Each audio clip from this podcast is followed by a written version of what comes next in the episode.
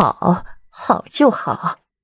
顾老夫人拍拍顾阮的手，眼角眉梢都是笑意，是一个慈祥的老人。只是眼中的笑还掺杂了别的东西，并不纯粹。四妹妹，顾河柔柔的唤了一句，称呼一如既往。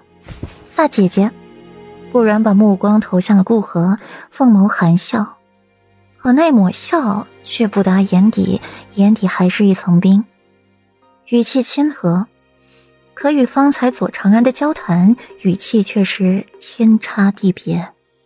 夜色渐浓，外面欢呼一片，顾然所在的营帐却静谧安然，拿着小木梳，慢慢的梳着自己散落的头发，眉宇间布满了疲倦。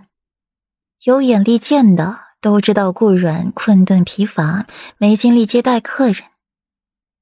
可偏偏有人不请自来，随意坐吧。顾阮懒懒的抬眸看了一眼柳岩，语气不算太好，但也不无礼。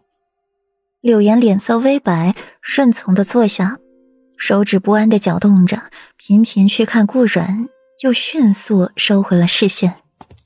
今日我来寻你，你不在。若是等到明日，我又怕没和你说话。现在可能打扰到你，我向你抱歉，请原谅。柳岩低着头，说到最后，竟是不敢去看顾阮。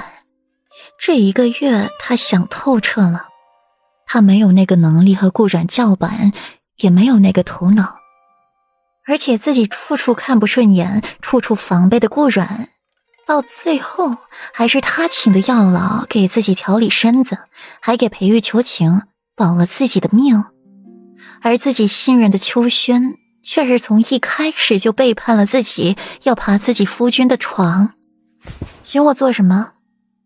顾阮放下梳子，手中把玩着一支金簪，面对着柳岩，他不会把后背交给一个不值得自己信任的人。谢谢你，帮我请了药了，还谢谢你，替我求了情。柳岩面容有些不自在。许是两人之间反差太大的缘故，免了。诚如大少夫人之前的话，本妃心思深沉，帮你一定也是别有居心或者不安好心。大少夫人养好了身子，本妃达到了自己的目的，各取所需。这一双谢，本妃担当不起。顾阮眼里划过了几分不屑，他可是从来不做无用功。柳岩脸色又白了一瞬，讪讪的看了顾然一眼，又站起来：“你我互不相欠。”柳岩说完便走了出去，回过头深深的看了一眼帐篷，喃喃自语道：“帮过我的，我会回恩；害过我的，我会回敬。”大少夫人，闻言去汲水回来，便瞧见柳岩阴沉着一张脸。在自己世子妃的营帐，心头一慌。柳岩淡淡的瞥他一眼，拂了袖子就走。盛温言不明所以，忍下了心头的慌乱，大步迈进了营帐。看到顾然，安然才松下了一口气。怎么了？一副见了鬼的模样。顾阮见温言如此，不免觉得好笑。世子妃比见了鬼还可怕。世子妃，奴婢方才在外面看到了大少夫人，那脸色阴沉的都可以滴水了，眼神也可怕的紧。温言心有余悸的拍拍胸口，还没从方才的画面回过神来。所以啊，离他远一些。顾阮轻轻点头。我困了，去把床铺铺好吧。是。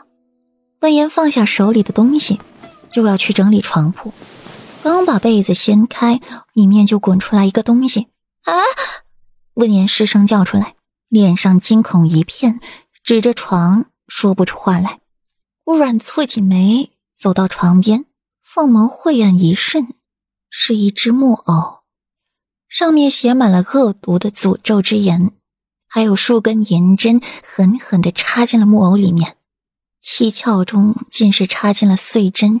背后一根针钉着的一张白色纸条，上面用着殷红的血写着“陆清雪”三个大字，再往下便是那人的生辰八字：五谷之术。